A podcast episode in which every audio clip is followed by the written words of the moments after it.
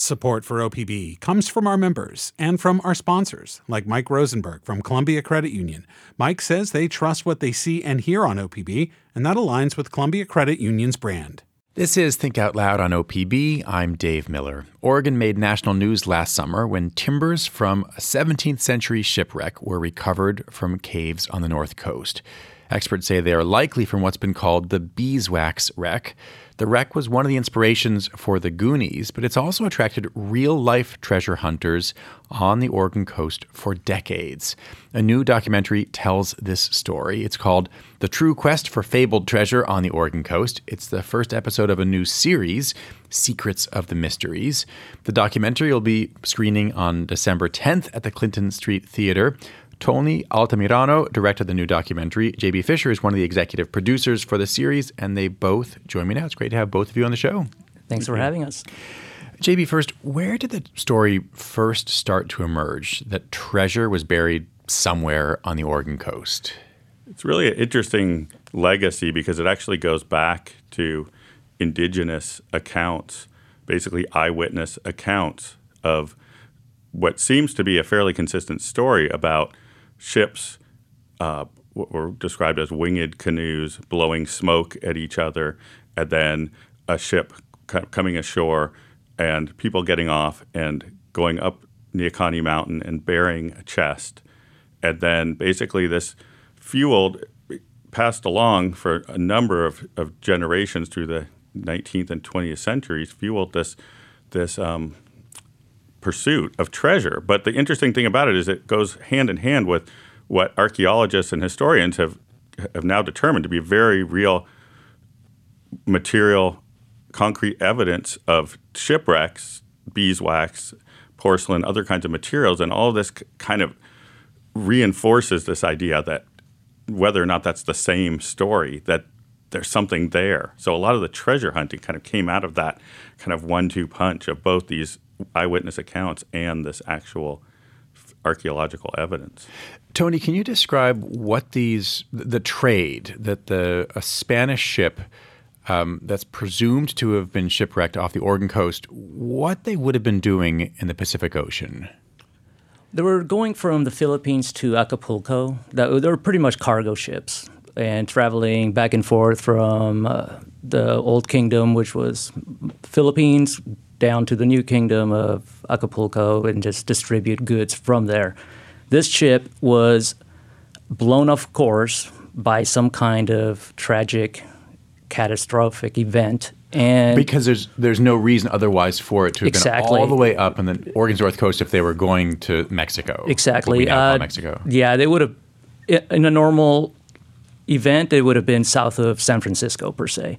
That had no they had no business being this far up north. Uh, some event happened, they were blown off course, and Neahkahnie Mountain is the highest uh, point in that side of uh, the Northwest, and it's always been been a point of reference for uh, sailors, and it's that's where this ship ended up for some reason. That's what we wanted to kind of dig in and discover why. Why did you want to be a part of telling this story? Escape hmm. from the world. Hmm. A year I mean, that's ago, true of a lot of different stories, though, right? Of course, this story specifically has to do with adventure, has to do with uh, a legend, has to do with, and it has incredible real life characters. Uh, for a filmmaker, that was a gift. I and what initially grabbed me more was JB was an acquaintance of mine, and I hadn't seen in years, and he sends me an email with the subject line reading "Real Goonies." Hmm. Goonies was a big part of my life in childhood. I'm a child of the '80s, so as, as a film geek, that movie played a big part of my life. And knowing that the story had basis on that legend drew me. It, drew, drew me to this. You also say at the beginning of the movie that part of the draw was the Pacific Ocean itself. In what way? It holds a lot of deep childhood memories. I'm from Peru, uh, and we grew up in Lima, and that held a lot of deep, fun, happy memories in my life. And as an immigrant, realizing that the Pacific Ocean is still here, hmm. just an hour away, was a realization that I kind of wanted to document. You know, it was like my new sense of home is here. Hmm. And I wanted to tell stories that had to do with Oregon. Oregon has a it's it's a new state, really. As far as history goes worldwide, we're a new country, we're a new state. And the history that has occurred in the last century, which was not that long ago, is part of history. And I had no idea about this treasure, even though I've lived here for 22 years. So coming, uh, you know, having JB and Doug reach out was just a gift. And uh, I mean, this was only a year ago. That, uh, actually, over a year ago, right? Yeah, just a little over a year. Yeah. JB Tony mentioned uh, that uh, as a filmmaker, he also he, he looks for great characters. The the biggest character um, who you introduce us to in this movie, who actually probably would have been well known to Oregonians reading a newspaper in the 1960s or 1970s or watching TV, is a man who had two names: Tony Moreno, otherwise known later known as Ed Fire. Who was he?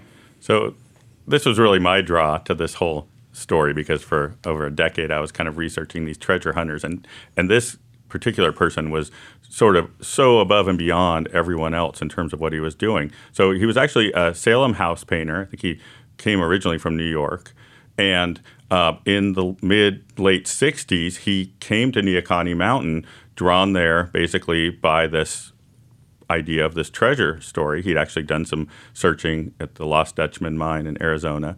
And he came in about, I think, 66 to Manzanita. And almost immediately, he takes a, a caterpillar out on the beach and starts digging. And apparently, right away, of course, as you can imagine, officials came and checked in with him. And his response was, I lost my watch and then it pretty much a, from there. Gets, I need an excavator on yeah, the public land. Exactly, and it gets wild from there because basically he manages to secure what becomes known as the the Tony Marino Treasure Trove Bill. He turns out he knew Governor McCall, and he arranged this unprecedented uh, bill to be passed that gave just huge uh, rights for the the treasure hunter as far as their percentage of the claim, and also huge rights to dig. He was able to he apparently had seven miles of access on the beach. So anyway, he was this really interesting character. As you mentioned, he was well known. He had been very widely covered in the in the news media in the '60s, and then he, after a while, faced a lot of pushback from the community and gave up for a while. And then he came back as Ed Fire, and he came back and he dug on the mountain, and that's really the story that I was fascinated with documenting. Was he found just apparently found all of these wild things. Right. Well, so, and, and this is where we get into the realm of um, we really have to sort of underline and italicize the word apparently, right? I mean, so for, but let's let's stick with what he said he found or what family members of his that you talk to say they found. So, Tony, what's their story? They found apparently this is a big apparently they found tunnels uh, under the mountain, six miles worth of tunnels. With, well, I guess it was kind of it's a little unclear. I guess it was some certain number of acres, like acres, over, yeah. but it wasn't necessarily to all continuous, right? It was they found a whole network a of network tunnels. Of tunnels. Says, they, they, found say. a mural. Apparently, they found a mural on the wall of the cave of the tunnel, and it had a picture of uh, some uh, North African folk and Moors, and uh, yeah, and this, I mean, this is apparently what they found, but and the the lost Ark of the Covenant, which uh, uh, you know, which made famous, I guess, in biblical stories, also made famous in the Raiders of the Lost Ark, uh, all under Neahkahnie Mountain. Yeah, basically. That, so I guess there was a central chamber, which apparently he never made it to, but that that was where the ark was supposed to be. And he, a lot of what he kept coming back to was he found timbers that were hewn by man. He would always use that term. Um, and basically, the idea was that, that Moors from North Africa came along with Spanish ships and dug these tunnels. Essentially, uh, Ed Fire's belief, and he was very religious. He claimed that he used all sorts of decoding of these rocks that have also been found there, which are these treasure rocks that have markings that kind of fueled the story as well because they're actually physically there. And uh, he said he followed this to kind of lead him toward this mystery, which he said was uh, renegade members of the Catholic Church, monks, basically coming here on some ship hiding this treasure that included these relics, basically. And so there is definitely this out there element to it. I also kind of find it fascinating because it's like this was a, this this place at that time for people coming from abroad would be seen as a very promising place to, for example, hide things. And so, from that vantage point, you go to Neahkahnie Mountain today, and you just start to think this would be a place to hide treasure if someone hmm. was needing to do that. Another big issue that is prominent in the, the second half of the movie is something that people call the curse of the Neahkahnie treasure. Tony, what kinds of stories did people tell you? Well, there has been treasure hunters who have actually lost their lives seeking this treasure, um, which has accumulated into the m- myth of the curse. And also, I mean, there there's also there have been actually more eyewitnesses and of uh, strange occurrences around the Neahkahnie mountain uh, or energy of lights, uh, unknown sort of a you know apparitions and all that was what what, what kind of went its own course while we were d- researching for this, you know, because it was more than one person was telling us about this stuff. So. Yeah, and Ed Fire's family definitely, you know, we spoke with several of his descendants, some who wanted to participate and others not, but they all talked about that as a huge part of this. Um, and, you know, we, we were and, and, I think even to the extent that some of it was sort of like, okay, you shouldn't mess with this story because there's this curse. And we always thought as a team, we always thought, well, you know, we're not seeking treasure. We're not interested in that. That's not our pursuit. So as long as we're kind of on the side of documenting the story, we should be okay. And indeed, did you was did you encounter an increase in uh, supernatural behavior as you were making making the movie?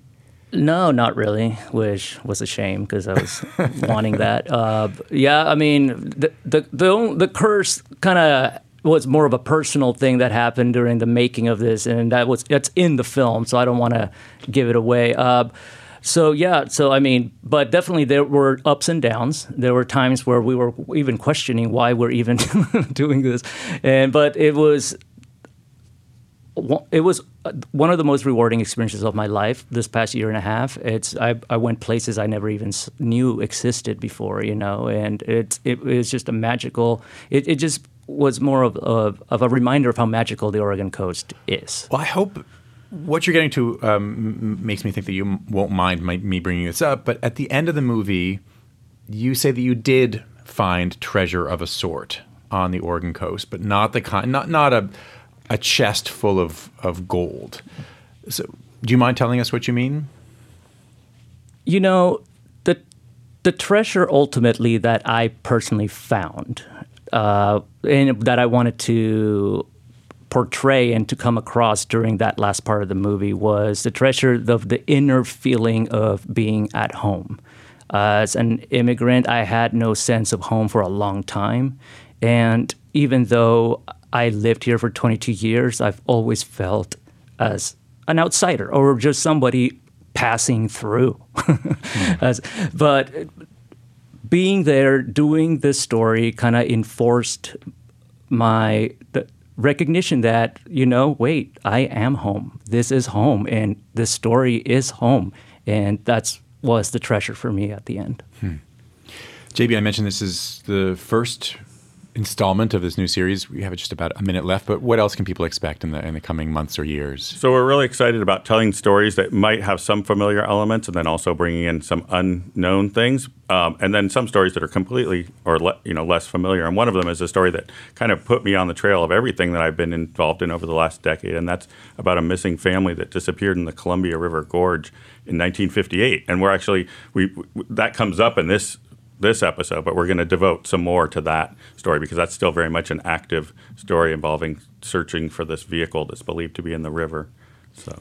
We also want to incorporate local musicians, independent musicians, into our screenings and events. And in the soundtrack itself, me and JB scored the soundtrack to this.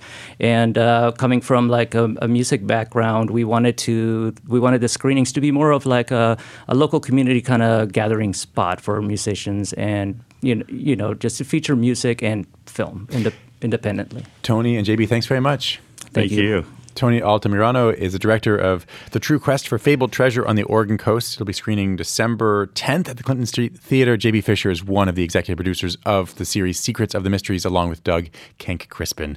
Thanks very much for tuning in to Think Out Loud on OPB and KLCC. I'm Dave Miller. We'll be back tomorrow. Think Out Loud is supported by Steve and Jan Oliva, the Rose E. Tucker Charitable Trust, Ray and Marilyn Johnson, and the Susan Hammer Fund of the Oregon Community Foundation.